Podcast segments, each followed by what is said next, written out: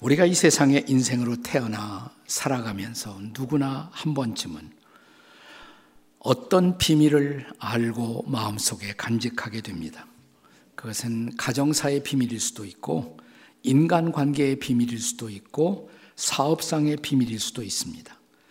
이런 비밀들 때문에 우리는 고민하기도 하고 또는 자랑스러워하기도 합니다. 기독교 심리학자인 스위스의 의사 폴 투르니에는 쓴 매우 중요한 역작인 비밀이라는 책에서 이 비밀이라는 것은 한 인간의 성숙의 코드가 된다고 말합니다. 우리가 인생의 첫 번째 단계인 유소년기는 비밀을 간직할 수 없는 단계라고 말합니다. 우리 아이들 보면 비밀이에요 하고 비밀을 다 말하죠. 네. 그래서 비밀을 간직할 수 없는 단계예요. 그러나 사춘기쯤 되면 부모에게도 말하지 않는 비밀을 홀로 간직합니다. 투르니에는 이때부터 부모에게서 떨어진 개체로서의 개별화가 촉진되는 단계에 들어선다고 말합니다. 그리고 이제 청년기가 되면 자기가 정말 신뢰할 수 있는 누군가를 만나 비밀을 나누게 되고 그 비밀을 공유한 사람과 특별한 인티머시, 친밀감을 느끼면서 인간의 성숙이 촉진된다고 말합니다.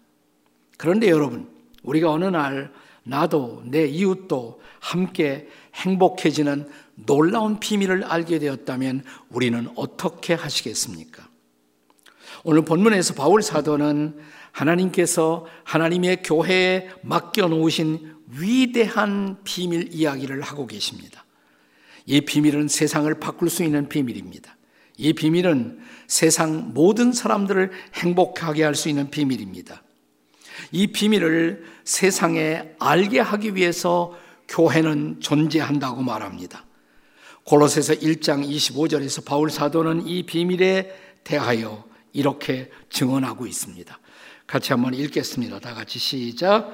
이 비밀은 만세와 만대로부터 감추었던 것인데 이제는 그의 성도들에게 나타났고 만세 이전부터 감추었던 것이 이제 비밀이 나타났다는 것입니다.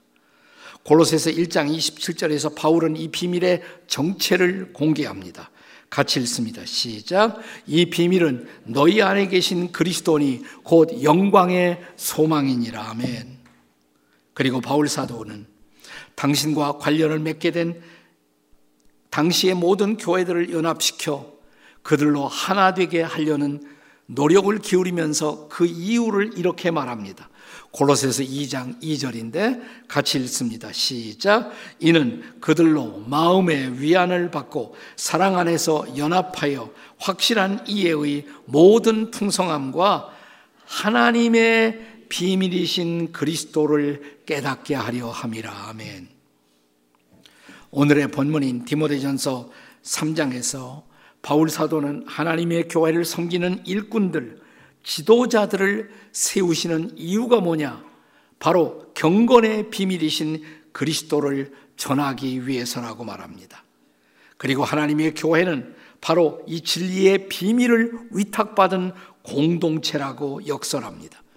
본문의 14절, 15절 말씀을 함께 같이 읽겠습니다. 다 같이 시작. 내가 속히 내게 가기를 바라나 이것을 내게 쓰는 것은 만일 내가 지체하면 너로 하여금 하나님의 집에서 어떻게 행하여야 할지를 알게 하려 함이니 이 집은 살아계신 하나님의 교회요 진리의 기둥과 터이니라.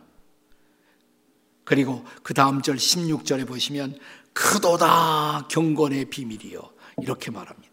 위대하다 경건의 비밀이요. 경건이라는 말은 히라보의 유세베이야. 근데 이 단어의 본래 뜻은 하나님께 속해 있다는 말이에요. 하나님께 속해 있는 위대한 비밀, 놀라운 비밀. 그 비밀의 정체는 바로 2000년 전 성탄의 계절 이 땅에 오신 예수 그리스도이신 것입니다. 그러면 예수 그리스도의 무엇이 경건의 비밀이 되었을까요? 본문에 여섯 가지로 증언되고 있는데 둘씩 짝을 이루고 있어요. 그래서 다시 세 가지로 요약할 수가 있습니다. 그리스도의 무엇이 역사의 위대한 비밀일까요? 그 첫째는 그가 육신으로 오시고 의롭다함을 받으신 분이라는 사실. 그게 비밀이란 말이에요. 그가 육신으로 이 땅에 오시고 의롭다함을 받으신 분이라는 것입니다. 바울은 하나님의 교회는 교회가 증거할 진리의 터와 기둥이 된다라고 이미 말했습니다. 진실로 교회는 진리를 든든하게 받쳐줄 수 있는 파운데이션, 터가 되고 또 교회는 진리를 높이 드러내야 할 기둥이라고 말합니다. 그리고 그 진리의 핵심은 내가 진리라고 말하신 예수 그리스도라는 것입니다. 이 진리 되신 그리스도가 세상에 처음으로 자신을 드러낼 때 성육신 하셨어요. 인간의 육심을 입고 아기의 모습으로 이 땅에 태어나신 놀라운 비밀. 요한복음 1장 14절은 이 성육신의 비밀을 이렇게 증언합니다. 같이 읽습니다. 다 같이 시작. 말씀이 육신이 되어 우리 가운데 거하심에 우리가 그의 영광을 보니 아버지의 독생자의 영광이요 은혜와 진리가 충만하더라. 그렇습니다. 하나님의 은혜, 하나님의 진리로 충만한 그분. 그분이 어느 날 인간의 육신을 입고 그것도 아기의 모습으로 나타났어요. 놀라운 비밀이잖아요. 그가 성육신 하신 이유, 왜, 무엇 때문일까요? 히브리서 2장 14절과 15절이 대답을 제시합니다. 같이 읽습니다. 시작. 자녀들은 혈과 육에 속하였음에 그도 또한 같은 모양으로 혈과 육을 함께 진심은 죽음을 통하여 죽음의 세력을 잡은 자, 곧 마귀를 멸하시며 또 죽기를 무서워함으로 한평생에 매여 종노릇하는 모든 자들을 주려 하심이니. 아멘.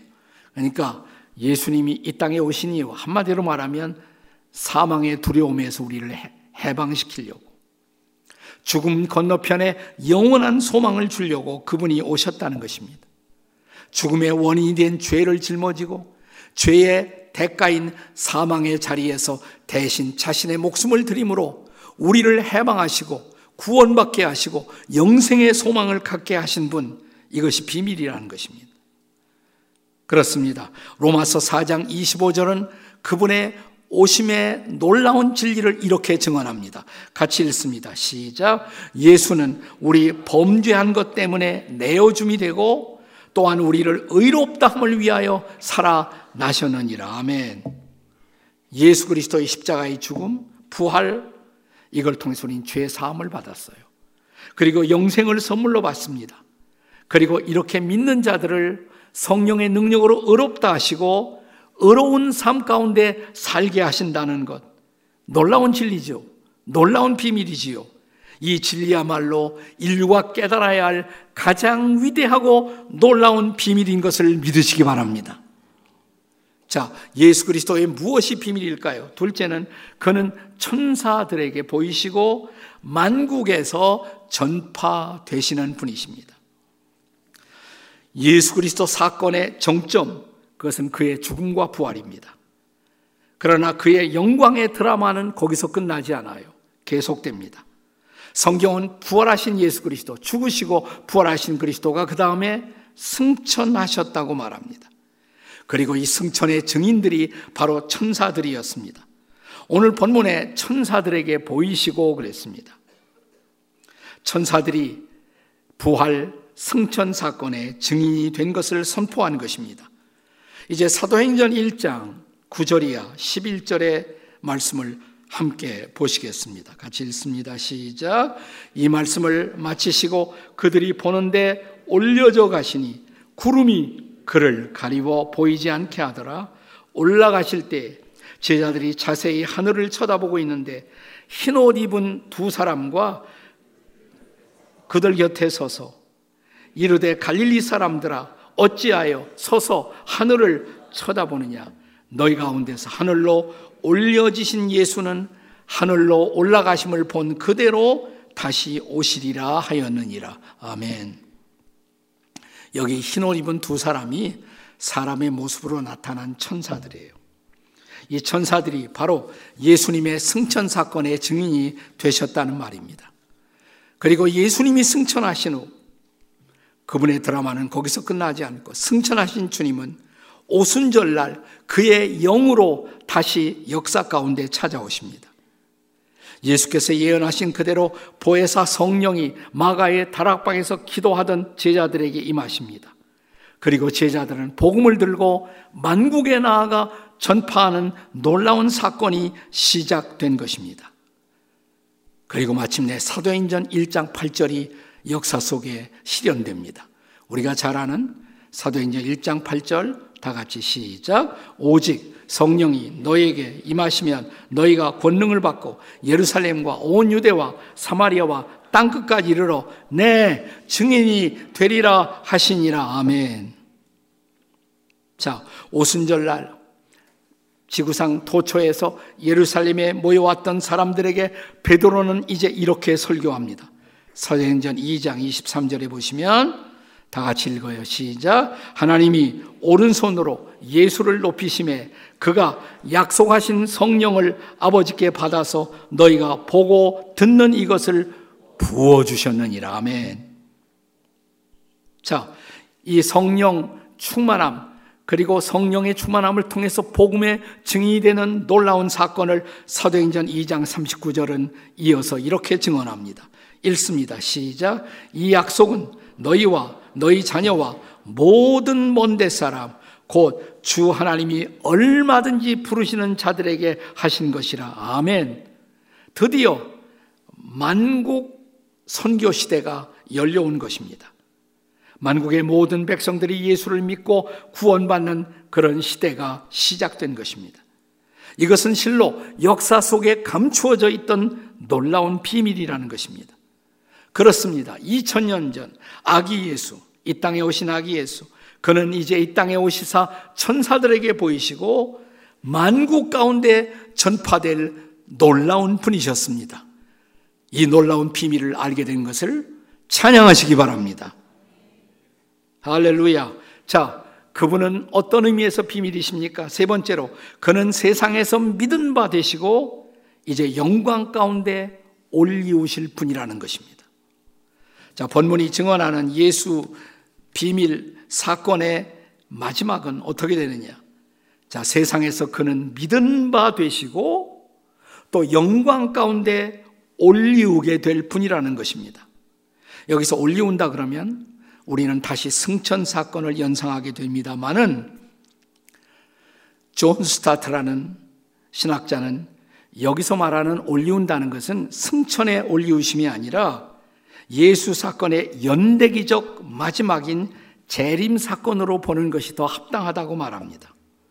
세상에서 충분히 복음이 증거되고 충분히 그를 믿는 자들과 또 그분을 향한 고백이 사람들을 통해서 이루어진 다음에 이렇게 예수 믿은 사람들의 영적 추수를 위해서 그분은 다시 오십니다. 다시 오셔서 예수 믿은 모든 사람들을 데리고 영광 속에 다시 들어가실 분, 그분이 바로 예수 그리스도라는 것입니다. 역사의 추수를 위해서 역사 속에 다시 돌아오실 사건, 기독교 신학에서는 이 사건을 재림이라고 부르는 것입니다. Second Coming of Christ, 재림. 재림은 성경이 가르치고 있는 인류 역사사상 가장 위대한 마지막 비밀입니다. 초대 그리스도인들은 서로 만날 때마다 인사하면서 이렇게 인사했습니다. 마라나타 이렇게 마라나타. 아람마야 아람어인데 주님 오십니다. 주여 오시옵소서라는 인사였습니다. 성경에 우리가 마지막 책 요한계시록 22장 20절 보시면 성경의 마지막 부분이에요. 여기 마지막 약속, 마지막 기도를 기억하시나요? 다 같이 읽습니다. 시작.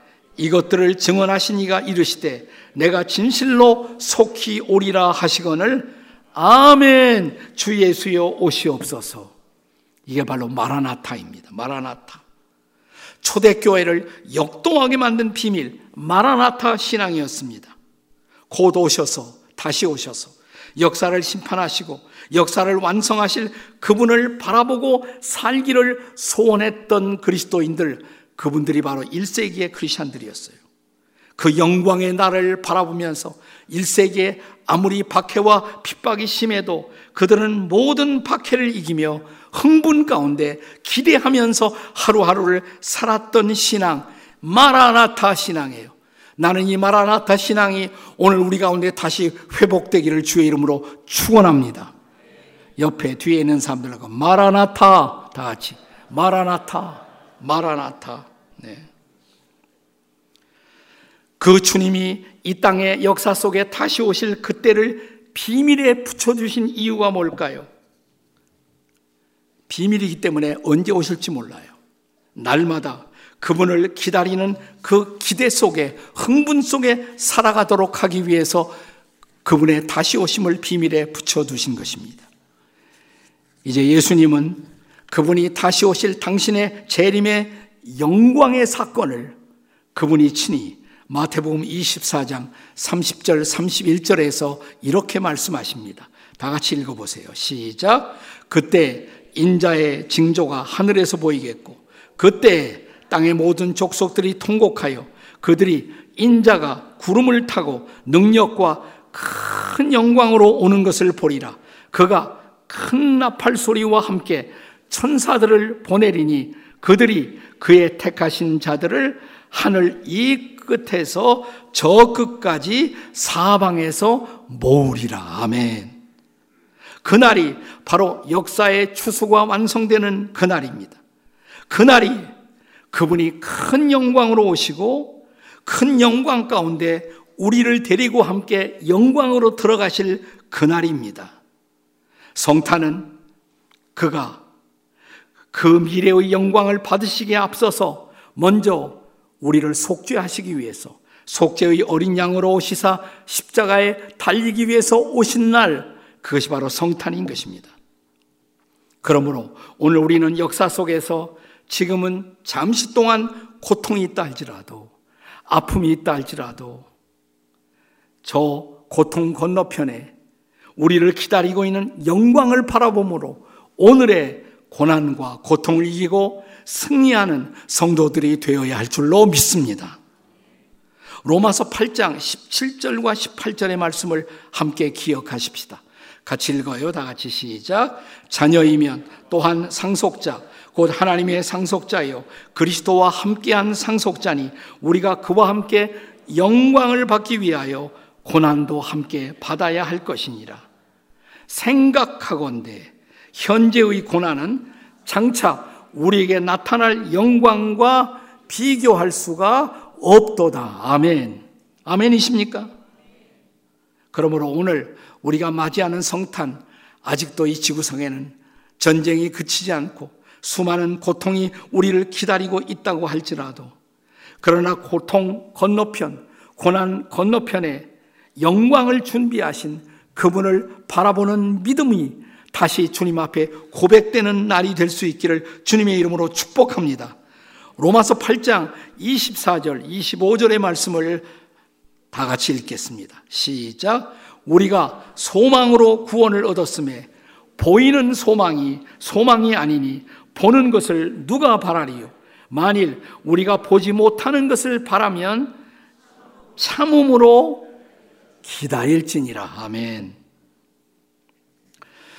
저는 신앙생활이 도대체 뭐냐? 신앙생활을 다른 말로 비교할 수 있다면 우리 결혼생활하고 비슷해요. 부부생활하고. 우리가 결혼하면서 부부가 연합합니다.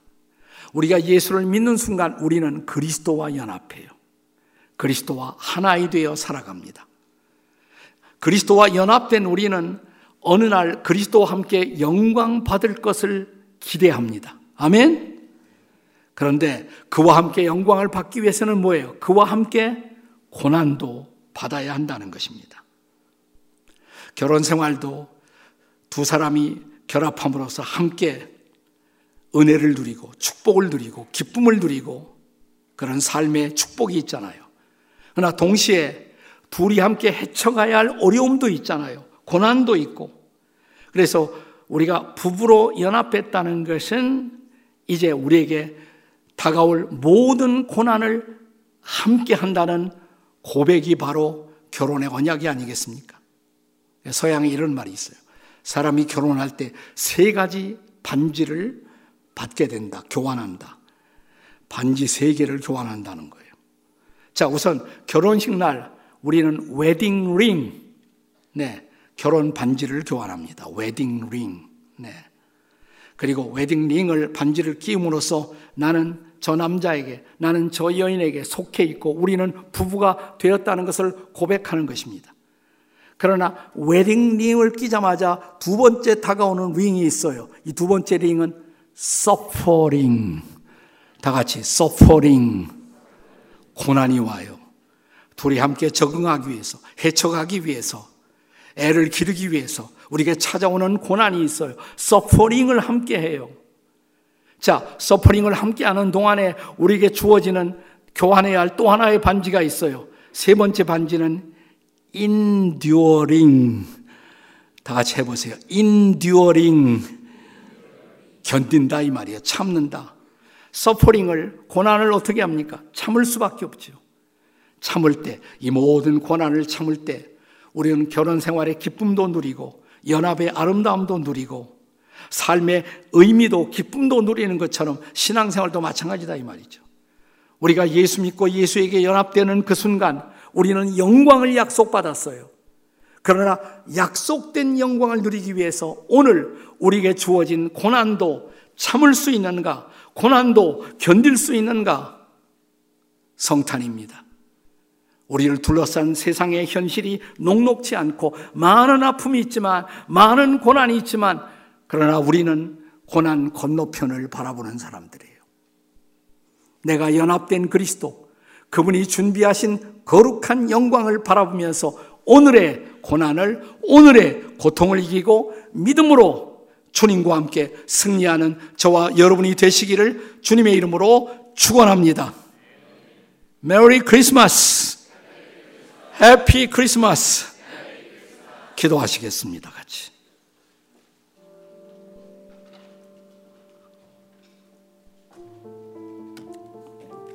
같이 기도할 때 하나님 그렇습니다. 기쁜 성탄이지만 우리 마음속에 기쁘지 않은 아픔도 있고 고통도 있고 역경도 있지만 잘 견디게 도와 주시옵소서. 승리하게 도와 주시옵소서. 영광의 그날까지 잘 견디며 믿음으로 살아가게 도와 주시옵소서. 주님 부르고 함께 통성으로 같이 기도합니다. 주님, 우리가 기도합니다. 주께서 우리를 위해 약속하신 놀라운 영광, 다시 오실 그리스도의 영광을 바라보며 오늘의 아픔, 오늘의 고통을 견디고 승리하는 당신의 백성들이 되도록 성령으로 도우시고 역사하시고 인도해 주시옵소서. 그렇습니다, 주님. 감사합니다. 주님을 붙들고 우리에게 남아있는 인생의 길, 영광의 자리에 서는 그날까지 믿음으로 승리하는 당신의 백성들 되게 해 주시옵소서. 그리스도와 함께한 자이오니 영광을 상속받을 자이오니 고난도 잘 견딜 수 있도록 도와 주시옵소서. 예수님의 이름으로 기도합니다. 아멘.